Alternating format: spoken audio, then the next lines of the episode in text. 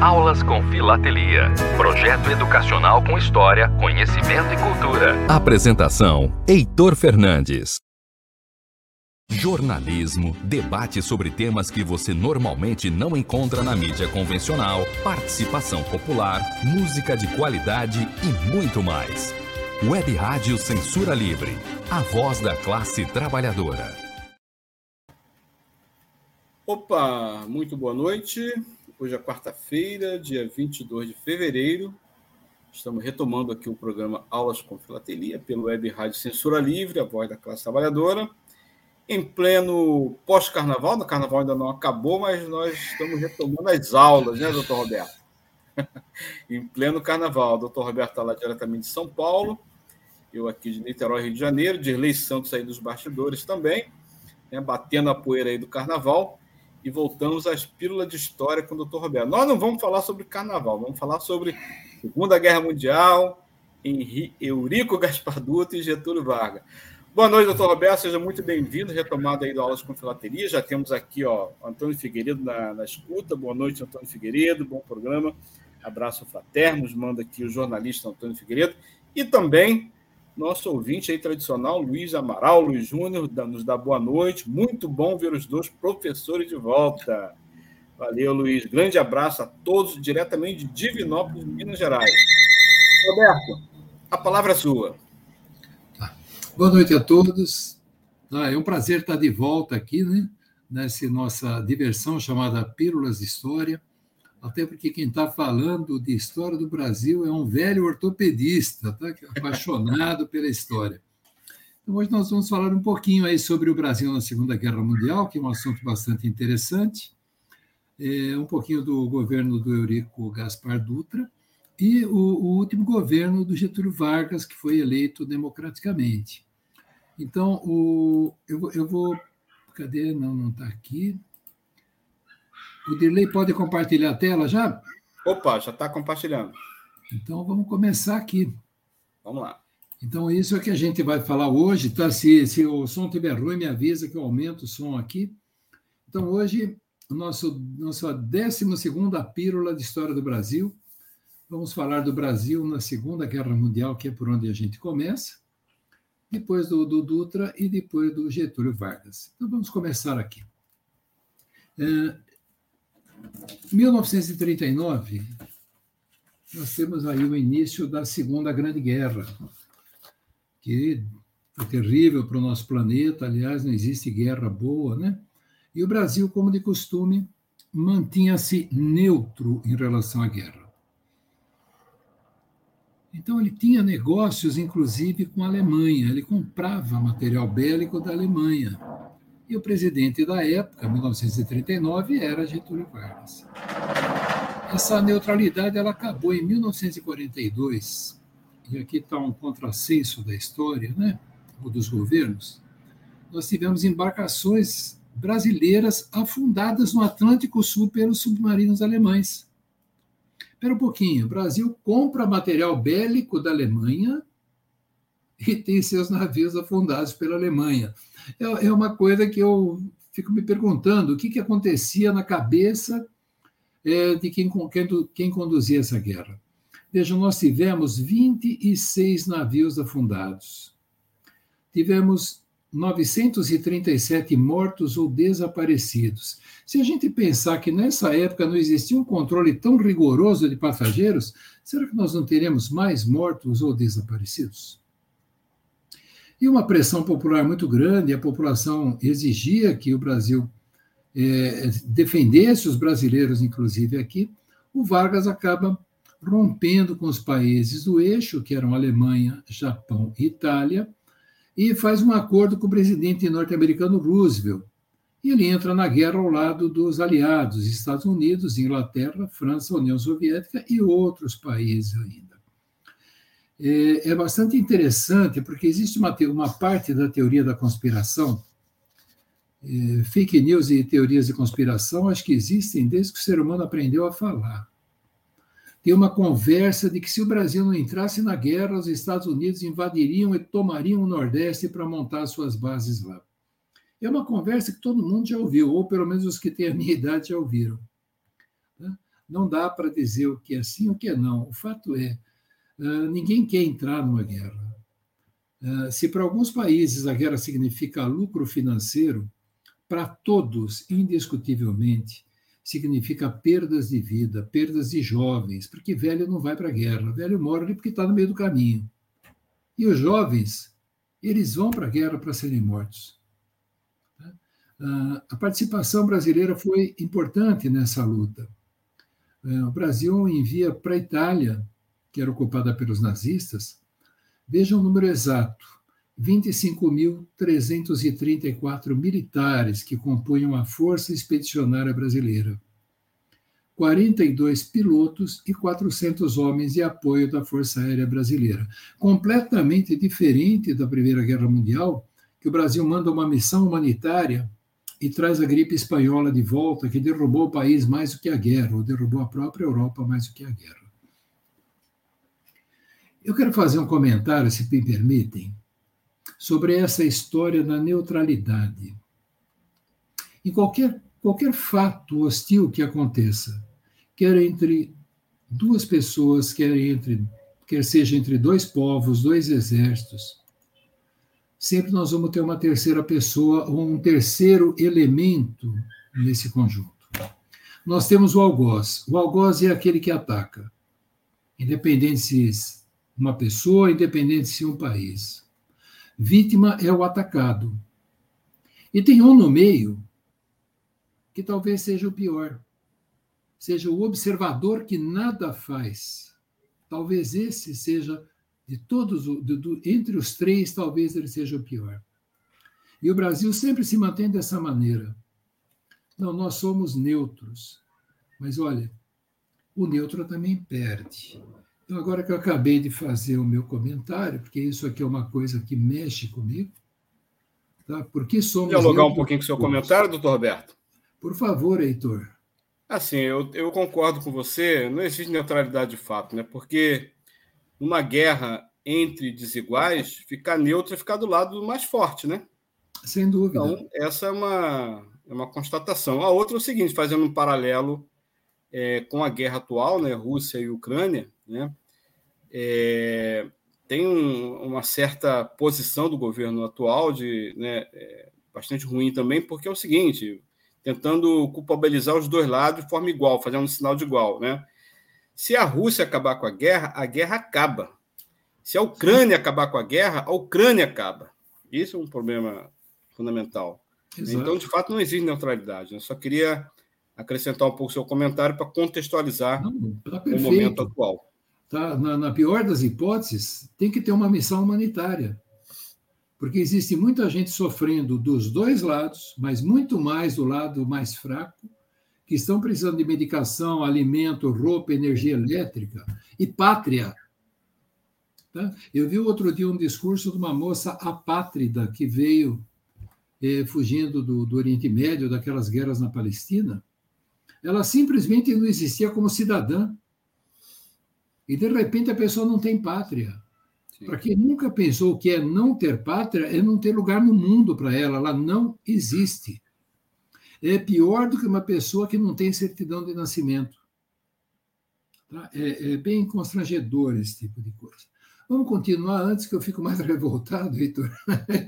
Eu sou um pacifista que tenta manter tudo em paz. Bom, como é que o Brasil vai atuar?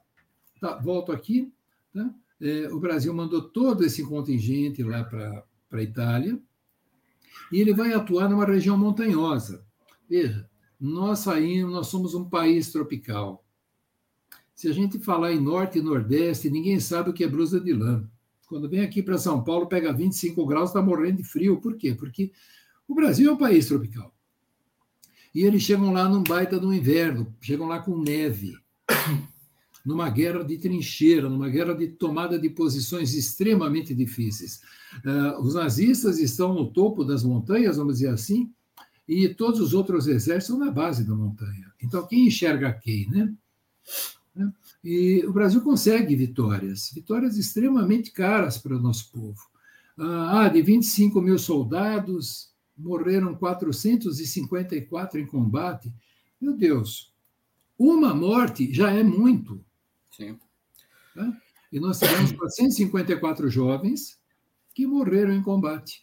A grande maioria nessa batalha de Monte Castelo, que ela é, é uma batalha fundamental para a retomada do território italiano.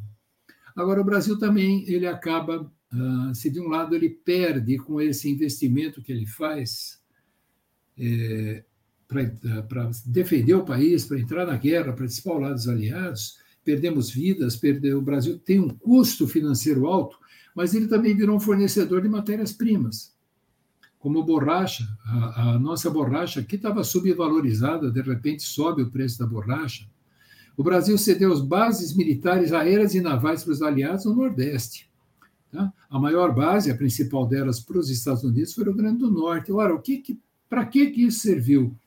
O grande desenvolvimento dessas cidades, é, uma cultura nova chegando ao Brasil.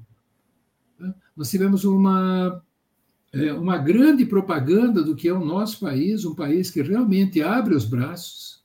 Tá? E isso foi uma coisa que acabou, é, não vou dizer compensando, mas eu vou dizer trazendo alguma coisa boa aqui para o Brasil. É, eu volto um pouquinho. Né? Esse selinho aqui, do, do Eurico Gaspar Dutra, é uma série de três selos. Tá? É, esse de, selo de cima é de cima, cor, esse aqui. Cortelha, né? É do, do Eurico Gaspar Dutra. Isso, é de 1947. Eu volto uma. Não, não volto, não. O, então, ministro da Guerra, né? Ministro da Guerra, na época, ministro da Guerra. Aqui embaixo, o general Mascarenhas de Moraes, que foi o grande comandante da, da, de toda a Força Expedicionária Brasileira. Da FEB. Agora nós estamos na próxima página, eu falo do selo, depois eu comento mais, né? Ok. Aqui em cima, o selo da FEB, o, do, o 246, é de 1949. Ah, é um ah, não passou que... ainda a. Não entendi, não passou o quê? Ainda está na imagem do, ah, tô... do Gaspar Dutra. Não, mas o meu já passou. Ué, então eu estou atrasado. Então, agora eu passei, olha. Chegou no seu? Não. Eu passei. Estranho. Tá? Estou falando aqui né, que o Brasil trabalhou nessa região montanhosa, que morreram em 454, uhum. e falei da base de Natal. E aqui eu mostro o selo. Você está vendo o selinho aqui, o 246, o Sentapua? Não, doutor. É... Eu, eu continuo vendo a imagem anterior. Do Eurico Gaspar Dutra? É. Tem uma mensagem aqui, o Dirley mandou uma mensagem aqui é, no privado. A liga, diga para o doutor é, botar no modo apresentação. Está no modo apresentação. Está no modo apresentação? Agora eu tirei do modo apresentação. Ah, sim. Agora, é, agora apareceu. Devolvi para a apresentação. Isso, agora apareceu. Perfeito. Agora apareceu? Agora deu certo? Isso, agora deu certo. Aqui eu mostro o selo da FEB e a gente vai uhum. falar do Centapua logo mais. É o selo 246, ele é de 1949. Ele mostra um avião de guerra do Brasil e o símbolozinho do Centapua que a gente vai mostrar é. no próximo slide. Embaixo, o selo dos 50 anos da tomada de Monte Castelo, é um selo de 1995. Sim. Então, é um selo bonito da gente ver, né? É. E eu vou para a próxima página. Tá? A Marinha Brasileira ela passa a fazer todo o patrulhamento né, do litoral brasileiro, de norte a sul. Ela acaba fazendo escolta dos navios mercantes, é, tentando impedir que os submarinos alemães atacassem. A gente lembra que os navios, quando eles percebiam um submarino, eles soltavam cargas de profundidade, que mesmo não explodindo no submarino, mas explodindo próximo, eles jogavam um deslocamento de água violento que danificava submarinos da época. Hoje isso não acontece. Né? Uh, o Brasil criou um grupo de caça que afundou 11 submarinos alemães. Tá? É, é, bem interessante notar, a gente está falando da Segunda Guerra Mundial, mas de quanta coisa essa guerra envolveu para todos os países, a gente está falando só de Brasil. Mas se pararmos para entender, para pensar o quanto essa guerra movimentou a economia brasileira, nós tivemos fabricação de uniformes, material médico hospitalar, medicamentos, ah, alimentos, embalagens de alimentos, acabamos importando tecnologia de fora para fazer alimentos que durassem durante o, o período que o exército estava lá.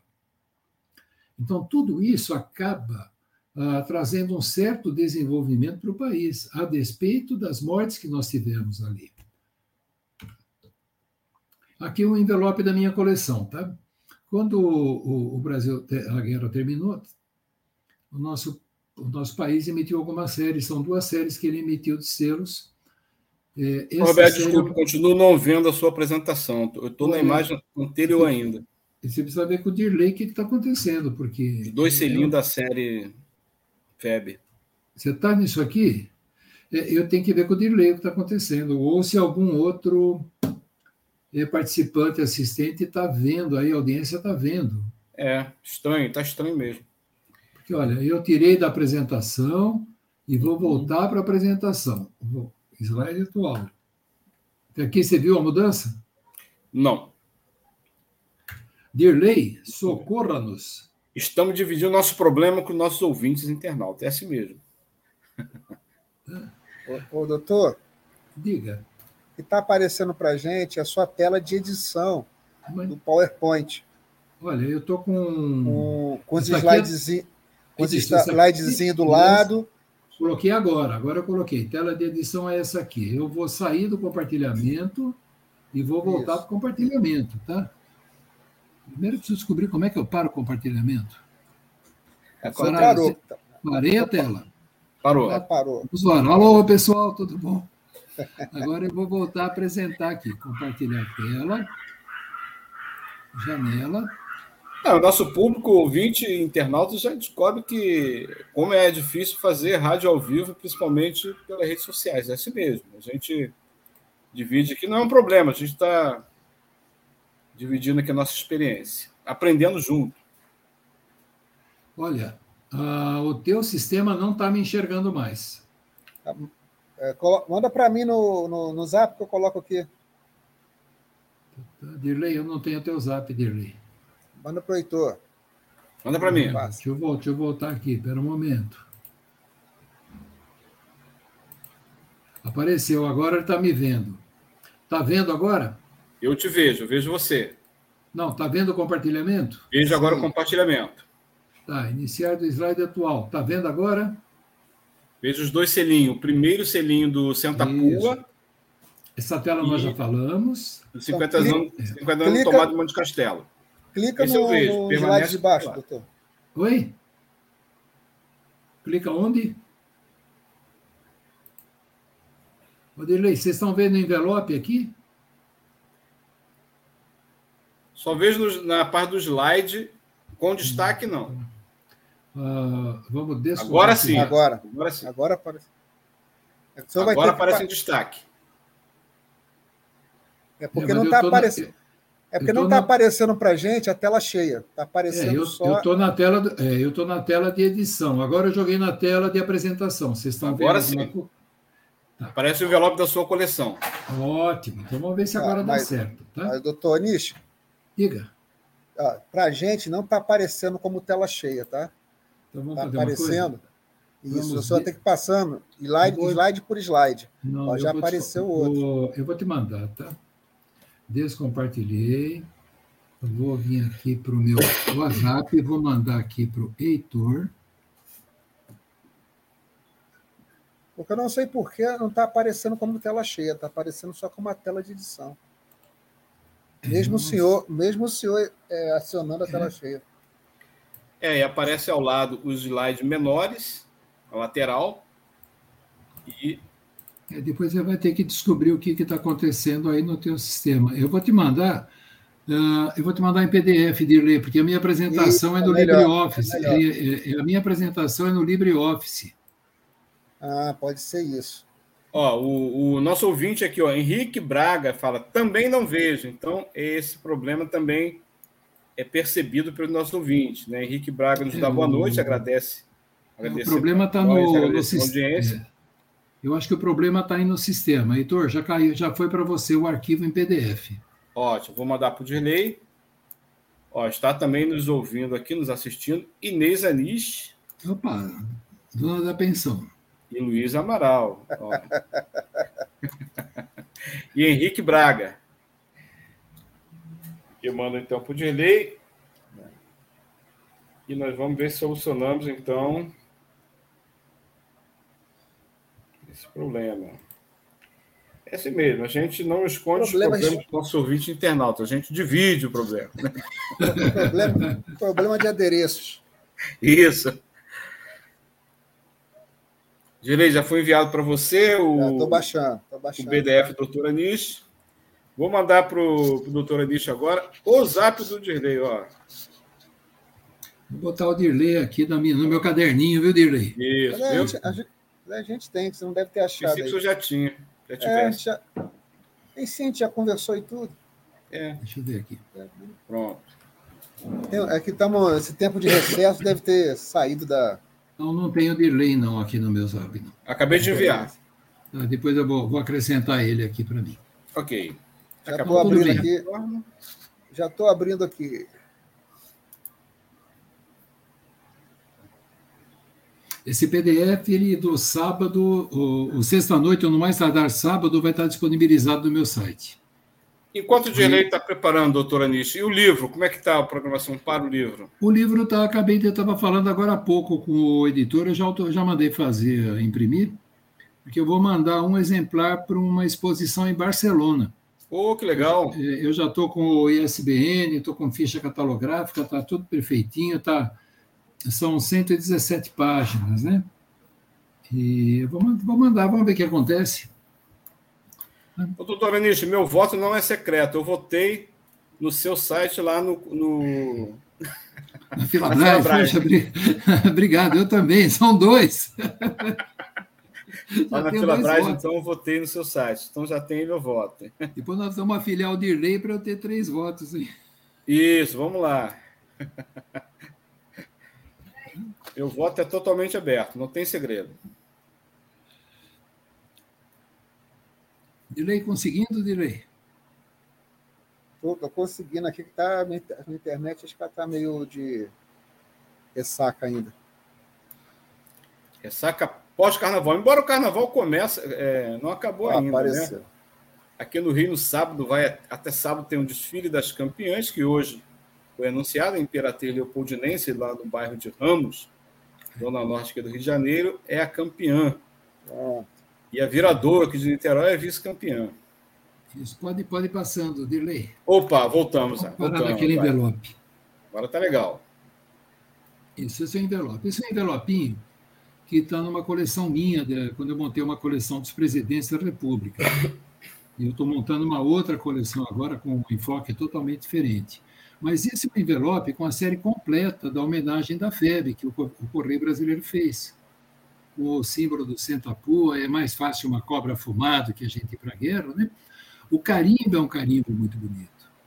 Não, o carimbo tem uma mensagem. FEB, Força Expedicionária Brasileira, a pátria orgulha-se de vós. E, para variar, um envelope aberto pela censura. Ele foi mandado no Rio de Janeiro, em 18 de julho de 1945, para Nova York, Estados Unidos. E tem a censura postal nessa época, e ele foi com essa série completa. Não me pergunta se o porte está completo, está certo ou não está. O fato é, o envelope comemora, a, a, a, homenageia a FEB pela atuação na Segunda Guerra Mundial.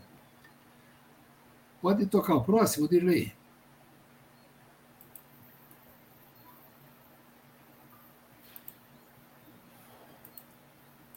Passou aí. Epa, pera um pouquinho, que quem se perdeu agora fui eu. Nós temos o símbolo Santa Pua, Santa Pua. e o selinho embaixo.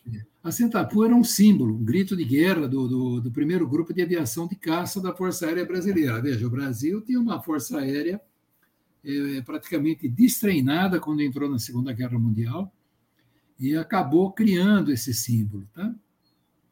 E quem criou foi um capitão aviador, o, eu acho interessante que chama capitão aviador major brigadeiro. Até hoje eu não sei o que, que ele era, se ele era capitão major ou brigadeiro. Né? Porque é como a gente encontra na, na, na, nos relatos da história do Brasil na Segunda Guerra. Ele era o comandante da tal Esquadrilha Azul, eles tinham esquadrilha por cores, né? E eles colocam a, a cabeça do avestruz aqui, veja. Isso aqui é um avestruz, não é uma galinha, não, é um avestruz com a metralhadora na mão. E é. por quê? Porque uh, enquanto o, o, avestruz, vamos dizer, o primo dele, avestruz, escondia a cabeça durante um momento de perigo, a, a, nossa força aérea ela tinha esse símbolo do avestruz que não escondia a cabeça, que encarava a briga, né? E, então é bem assim a, a coisa. Era uma maneira de mostrar a força que o nosso país tinha, a força do nosso soldado, do nosso aviador. Passa o próximo, Dirley. Isso, aqui é muito bacana, aqui é interessante a gente ver. É, Walt Disney, o homem da, que criou a Disneylandia, que criou os personagens em quadrinhos mais famosos da história, sempre mostrando o lado bom das coisas, mostrando que o mal nunca vence, né? É, ele teve no Brasil e, a convite do jornal o Globo, do Rio de Janeiro, ele desenhou o Sentapua. Veja, ele está assinado aqui embaixo pelo Walt Disney. Onde? E se falava, ah, é mais fácil a cobra fumar do que o Brasil ir para a guerra, olha o símbolo aqui do, da cobra, cobra fumou. fumou. Cobra fumou. Ah, e o Walt Disney faz esse desenho. E o Brasil, nos selos também, que homenageiam a Força Expedicionária Brasileira, coloca a cobra fumando em vários selos. Então, você vê, o, o Walt Disney esteve no Brasil e fez esse desenho da nossa cobra fumando. Não tenho ele, isso aqui é uma imagem que eu peguei da internet. Uhum. Uh, passa ao próximo slide, que é mais uma curiosidade. Dirley, faça o próximo. Dirley se enroscou.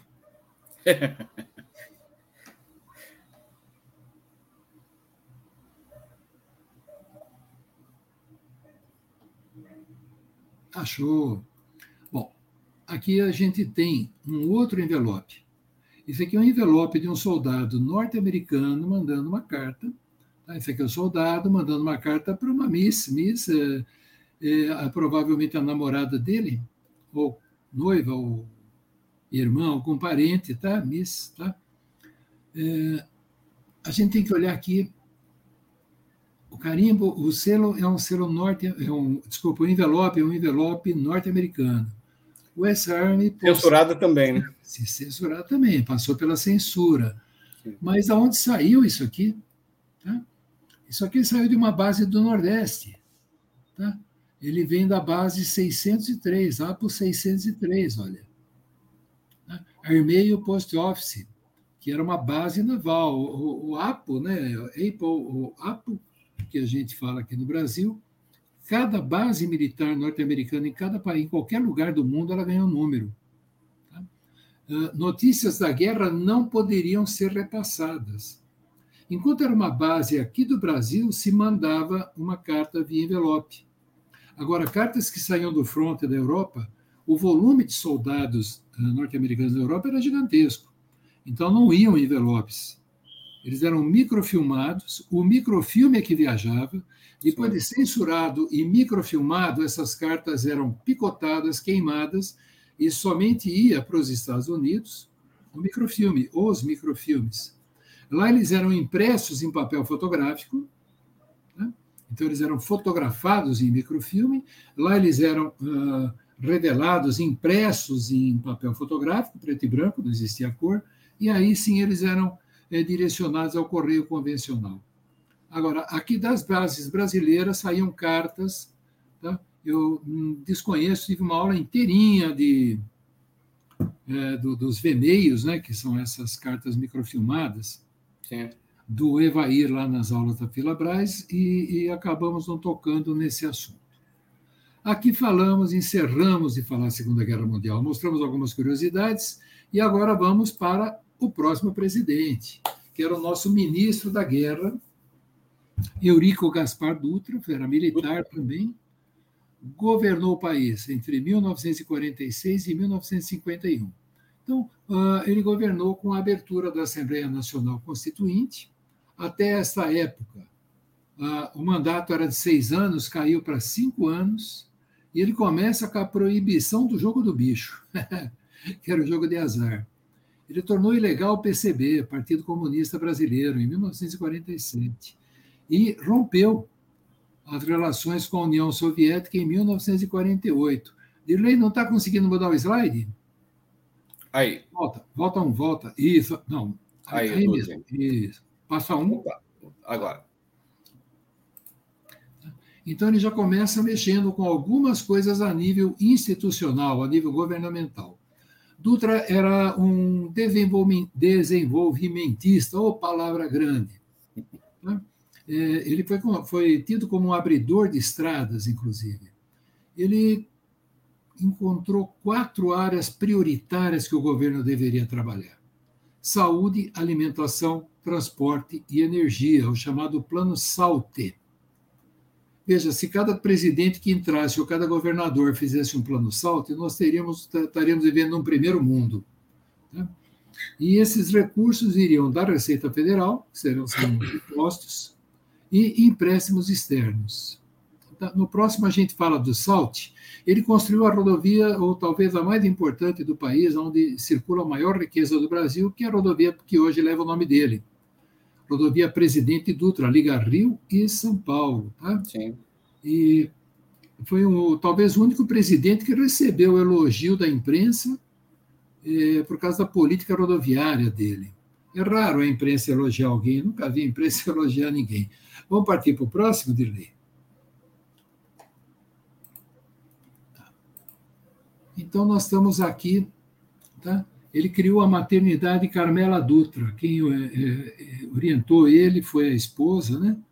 Ou seja, a primeira-dama começa a ter uma participação importante no governo. E os governos estão divididos, né? o presidente presidente, pode ser homem, mulher, aqui no Brasil tivemos a, a presidente Dilma, né? mas o presidente se preocupa com a política e o desenvolvimento. A primeira-dama se preocupa com a parte social, e foi o que ela acaba fazendo. É uma maternidade extremamente importante lá em Florianópolis. Dutra abriu mais estradas, abriu a Rio Bahia, instalou a Companhia Hidrelétrica do São Francisco. E veja, aí entra a tal política.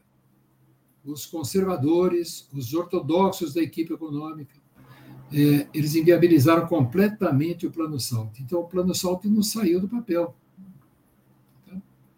É, ele elaborou, elaborou o Estatuto do Petróleo, que permitiu a construção das primeiras refinarias da Petrobras e a compra dos petroleiros. Não adianta você produzir alguma coisa e não ter como transportar essa coisa. Então, ele cria os navios petroleiros. E ele extinguiu dois territórios federais, que é Ponta Porã e Iguaçu, os dois aqui no Paraná. Né? E a medida que eu falei no começo, a medida mais polêmica, foi quando ele proibiu o jogo de azar no Brasil, ah, que é o jogo do bicho. Quando a gente para para pensar por que, que o jogo do bicho ou qualquer outro jogo foi proibido, foi porque não passava na mão do governo, não se criavam impostos na mão do governo. Sim. Tá? Esse selo aqui é um selo muito bonito da Constituição brasileira, né? da Constituição de 46, e ele é de 1946.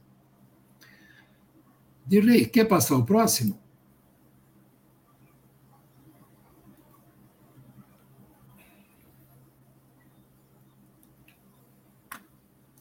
Selinho da Copa de 50. Isso, chegamos Pô, aqui. O senhor tinha que lembrar da Copa de 50, doutor Roberto? Ah, oi? O senhor tinha que lembrar da Copa de 50? É, a gente lembra e conta umas histórias. Tá? Isso aqui é uma linha do tempo do, do governo do, do, do, Dutra. Não foi o Dutra que jogou na Copa do Mundo, não foi ele que fez nada pela Copa do Mundo. Vamos lá, em 1950 é inaugurada a TV Tupi. Tá? E veja, as televisões eram extremamente bairristas, porque o sinal não ultrapassava o bairro. Eu não sei se vocês lembram de um programa de rádio, que era a Rádio Camanducaia, cochichando, falando para o bairro, cochichando para o interior. A televisão era assim também. Tá? Ah, tinha o show de rádio, na, na, se eu não me engano, na Rádio Bandeirantes. Né?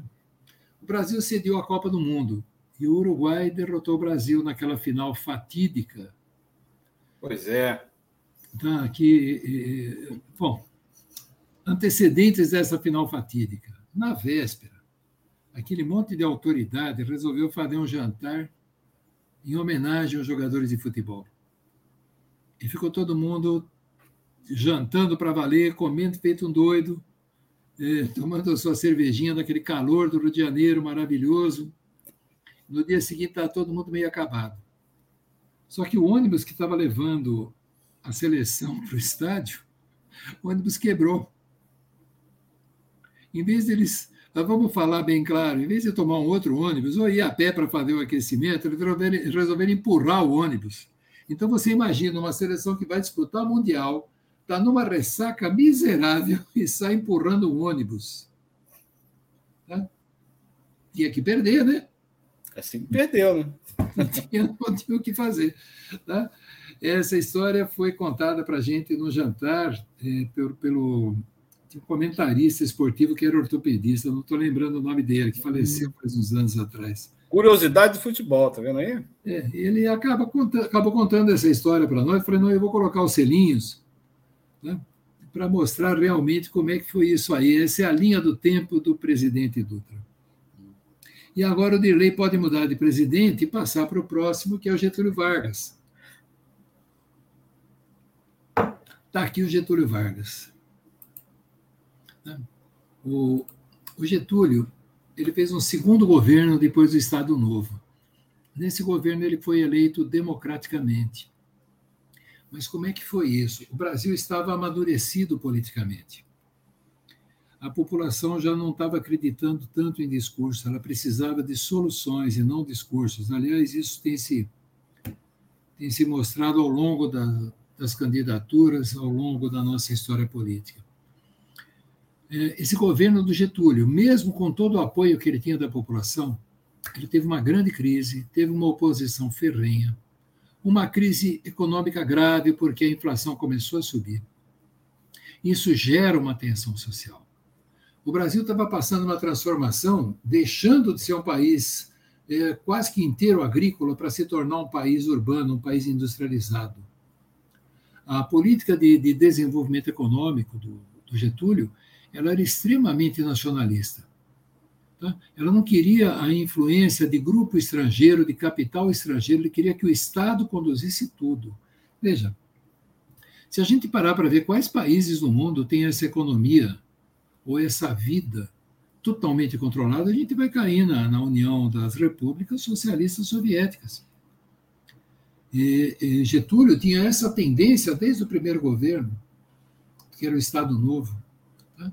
Veja, uh, se um grupo estrangeiro vem para o Brasil e gera empregos e impostos, que é o que aconteceu com a nossa indústria automobilística, é o capital de fora que entrou no Brasil e gerou milhares e milhares de empregos e paga milhões de impostos, uh, por que não, né?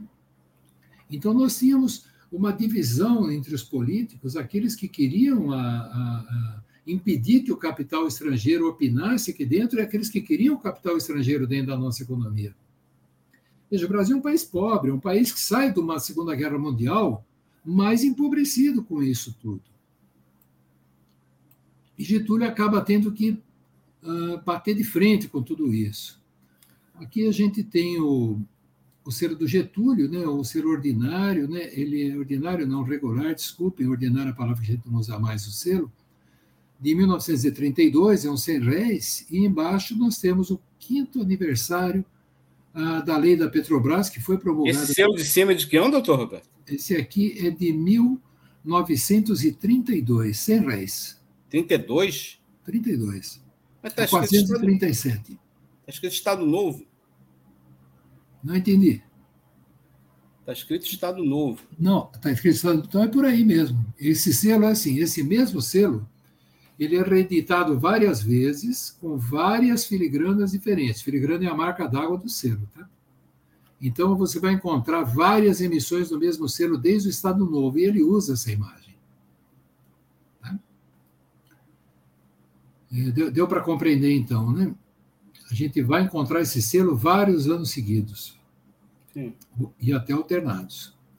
E aqui embaixo eu tenho o selo do quinto aniversário da lei da Petrobras que mostra aqui o presidente Getúlio com a mão, é, com petróleo na mão. Não dá para falar mão suja, porque não era sujeira, era ouro negro, que é o nome que se dava uhum. ao petróleo. Dirley, vamos para o próximo, Dirley.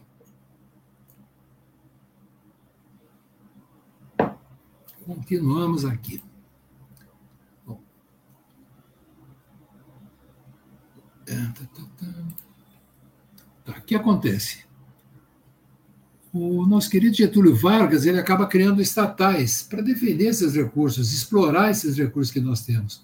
Por exemplo, petróleo e energia. Então, ele já havia criado a Petrobras, tem a Eletrobras também, que ele acaba vindo.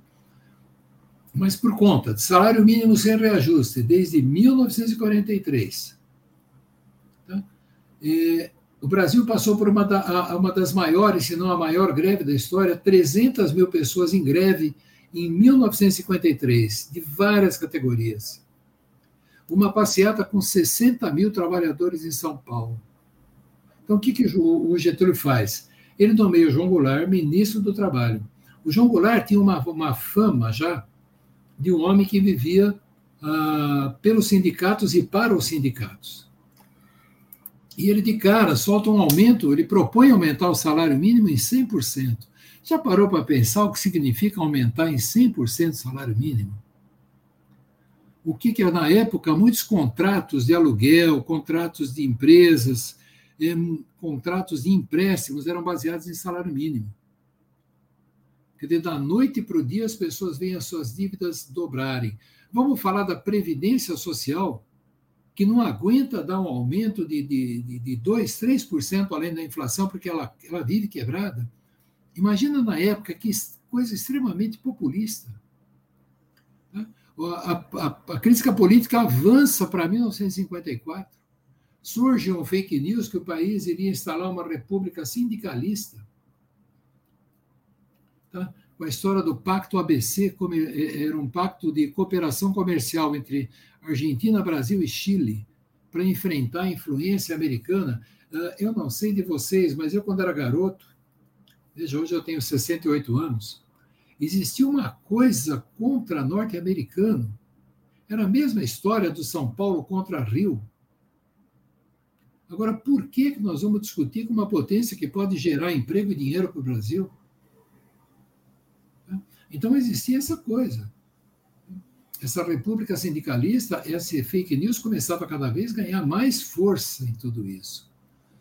Aqui eu tenho uma série de selos do centenário de Getúlio Vargas, tá? Essa série foi lançada em 1984. 84. Então, 84. Tá, então lá fala da Petrobras, das eleições, fala da eletricidade, né? O carro-chefe do Getúlio foi Petrobras e Eletrobras.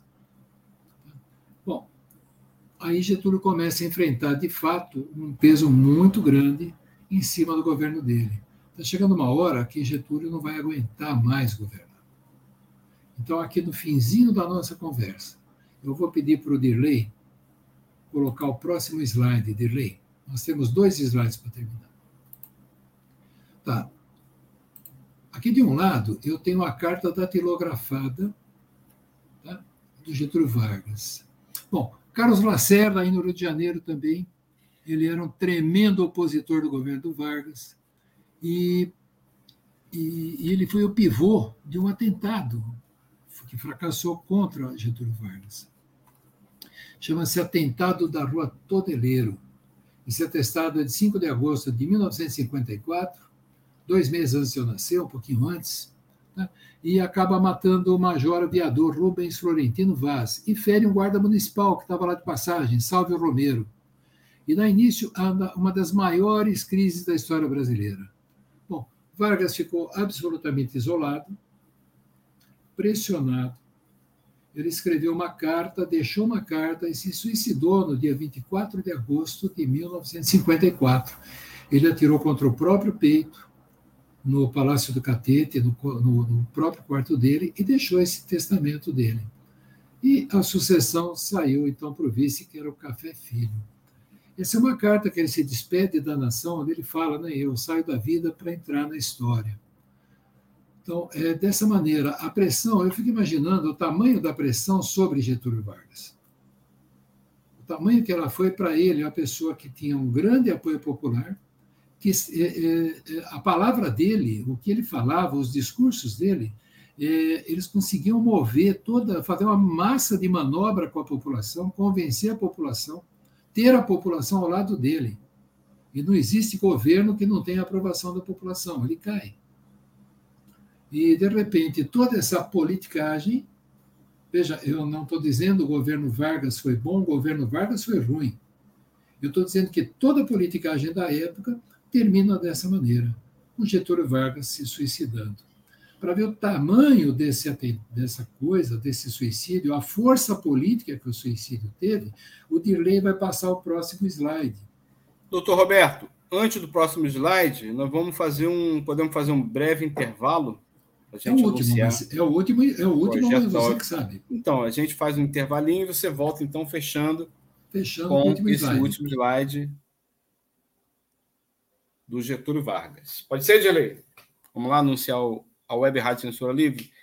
Eu esqueci de paralisar no meio do programa.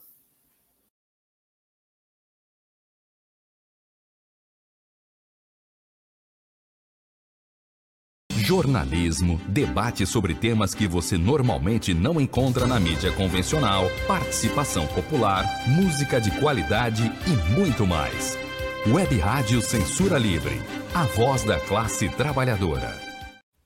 Para manter o projeto da Web Rádio Censura Livre de uma mídia alternativa, buscamos apoio financeiro mensal ou doações regulares dos ouvintes, de amigos e parceiros já que não recebemos recursos de grandes empresas, políticos ou partidos. Seja um apoiador regular e ouça o agradecimento no ar durante as edições dos nossos programas. Sua ajuda é muito importante para nós. Enviamos prestação de contas mensal aos nossos apoiadores. Temos uma vaquinha virtual permanente. Anote o endereço virtual apoia.se barra CL Web Rádio. apoia.se barra CL Web Rádio. Saiba mais sobre a emissora no WhatsApp 21 96553 8908. Web Rádio Censura Livre, a voz da classe trabalhadora. Acompanhe a programação da Web Rádio Censura Livre no site www.clwebradio.com, no aplicativo exclusivo para ouvir rádio no celular, tablet e Smart TV. A emissora também está no Rádiosnet, um dos maiores aplicativos para esta finalidade, na nossa página no Facebook e no canal da emissora no YouTube.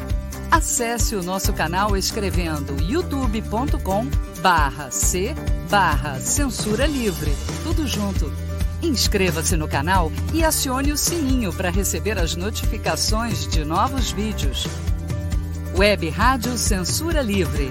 A voz da classe trabalhadora.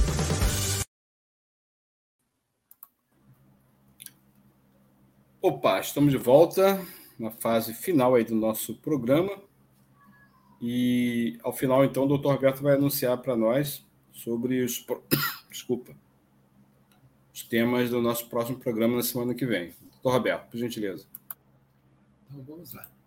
É, vejam a, a, força que teve esse suicídio do Vargas na vida política e social do Brasil. Esse aqui era um dos jornais mais lidos no, no Brasil, vamos falar assim, que era a última hora.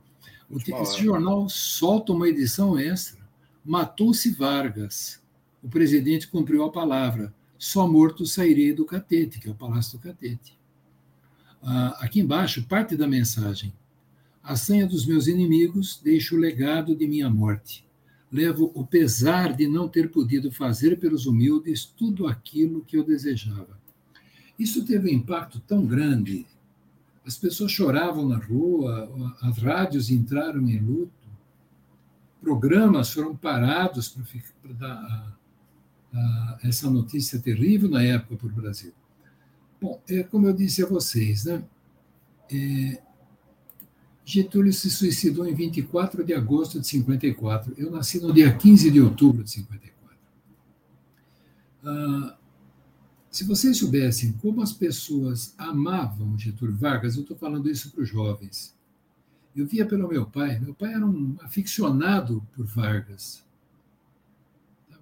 as pessoas que, que. Meu pai era operário, ah, quando tinha um aniversário de filho de algum outro operário que juntavam as pessoas, a gente via eh, eles falando de Getúlio Vargas. Eles criticavam ah, o governo hoje é ruim demais, bom tempo era o tempo do Vargas, nós tínhamos voz e daí para diante. O, o Vargas, eu, eu imagino que ele imaginou uma maneira de fazer com que todo mundo participasse da vida pública e da vida social. Tá? Nessa época, vocês vejam, a CLT dessa época, ou as leis trabalhistas, direitos trabalhistas, quando Vargas assumiu lá no comecinho do Estado Novo, né, eles eram praticamente nulos. Eu comecei a trabalhar com 14 anos e se podia começar a trabalhar com 12, desde que o juiz autorizasse. É, não havia direito nenhum a ninguém. A mulher grávida não tinha direito a nada. Ela tinha que amamentar o filho sentado em frente a uma máquina de costura na oficina de costura. E não é o fato de ter direito que o patrão tem que dar direito, não. Todo mundo tem que conviver muito bem e lembrar que socialmente a gente tem que ajudar um ao outro. Não existe país rico quando existem duas classes sociais. Se uma classe social é pobre, o país é pobre. Eu acredito que Getúlio, nas tentativas que ele fez de governar esse país, independente do populismo que ele usou, tá? eu acredito que a ideia dele seria de enriquecer toda a população. Fazer com que as pessoas se orgulhassem. Eu sou um operário com orgulho, eu sou um patrão com orgulho. Vivemos em paz numa comunidade chamada Brasil. Mas, infelizmente, não é assim que a, a, a, todas as pessoas pensavam na época e nem pensam hoje. Então, Getúlio foi um herói nacional? Foi, eu acredito que Getúlio foi um herói nacional. Ele armou algumas bombas relógios que, que estouraram agora, mas a intenção dele foi fazer um bom governo. E tanto fez pelo número de votos que ele teve. Não tinha essa história de eu vou votar no, no José porque eu detesto o Joaquim, o meu é o voto útil.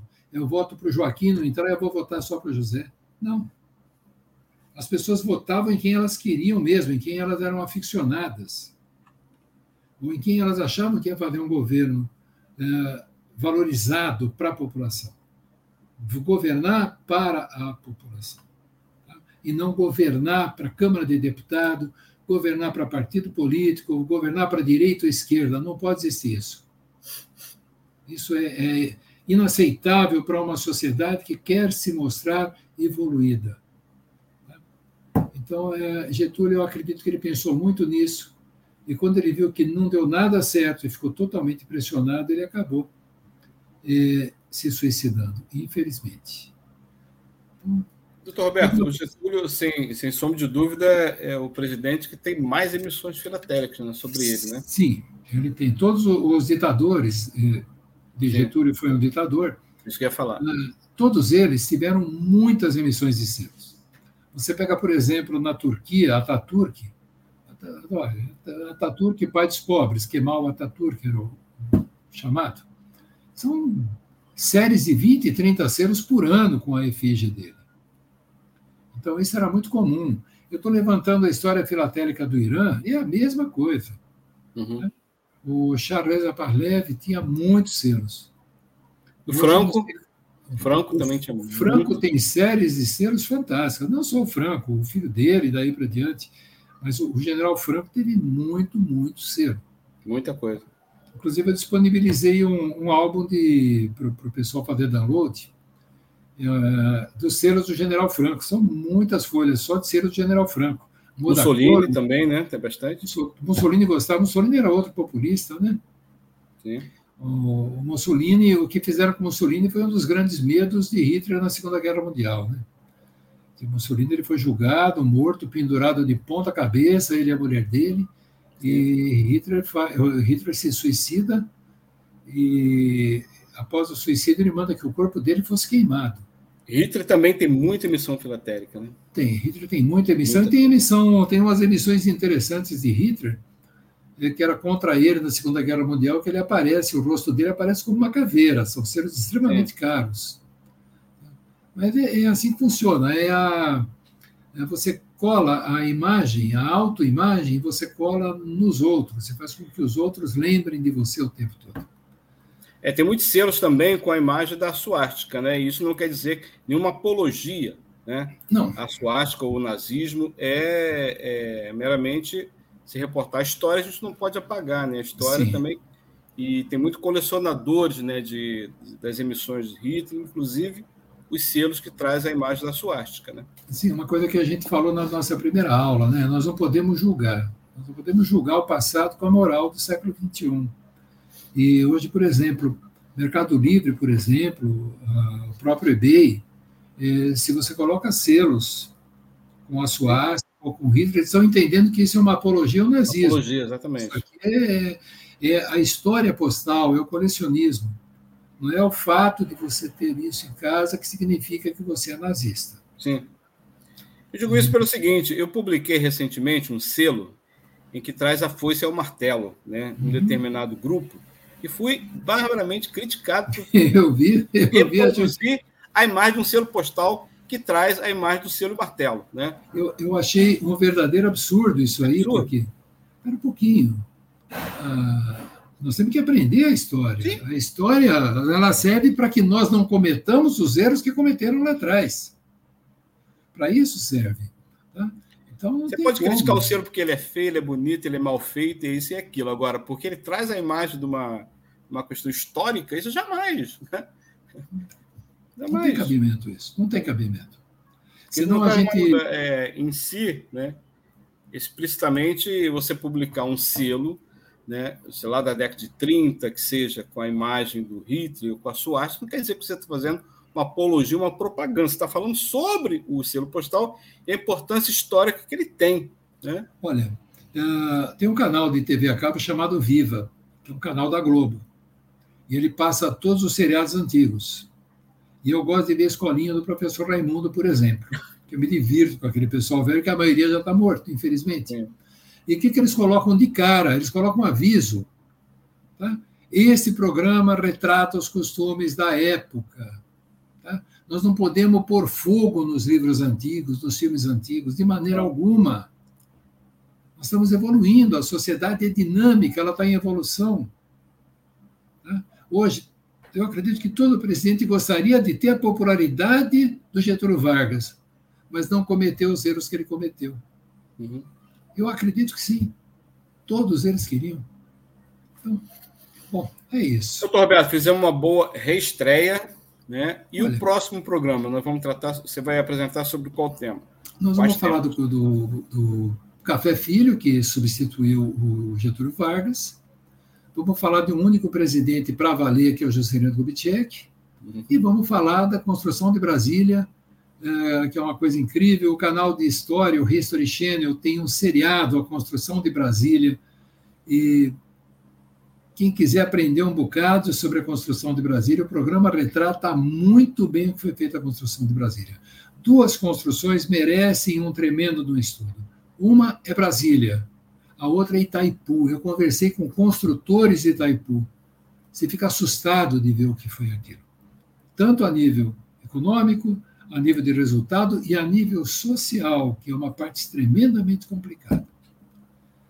Mas é Legal. isso. Olha, eu quero agradecer a todos aí pela, pela audiência, por estarmos aqui, agradecer a, a Rádio Censura Livre, né, a Web Rádio, uhum. que nos ajuda bastante com isso, na divulgação de uma história sem viés político nenhum, uma história narrada pelo que aconteceu e que, graças aos comentários, principalmente do Heitor, ajuda as pessoas a fazer uma, uma ideia própria do que aconteceu. Então, Toda pessoa tem que ter o seu senso crítico, né? Isso é muito importante. Exatamente. Isso não Roberto, significa... só para aproveitar aqui eh, os agradecimentos, já que você me incentivou aqui, levantou a bola, queria é, anunciar também outros apoiadores do programa. É o Antônio Felipe, Cláudio e Tunai, da, do, também do programa Bola Viva, que nós anunciamos aqui, a educadora Daniele Bornia, Deusa Volpe, professora Gelta Xavier, da Universidade Federal Fluminense, Raoni Lucena, que também é trabalhador da Universidade Federal Fluminense, Simone Terra, Terezinha Peçanha, Wendel Setúbal e tantos outros né, que eu possa ter esquecido, mas esses são nossos principais é, apoiadores. O Henrique Braga nos fala aqui, ó, parabéns pela excelente aula. Obrigado, Henrique.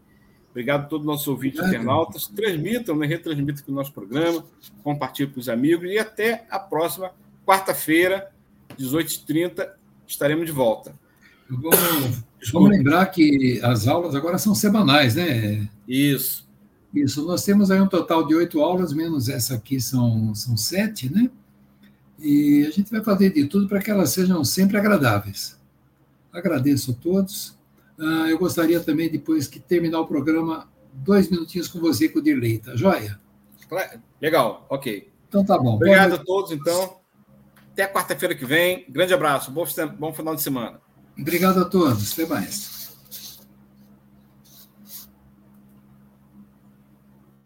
Aulas com Filatelia. Projeto educacional com história, conhecimento e cultura. Apresentação: Heitor Fernandes.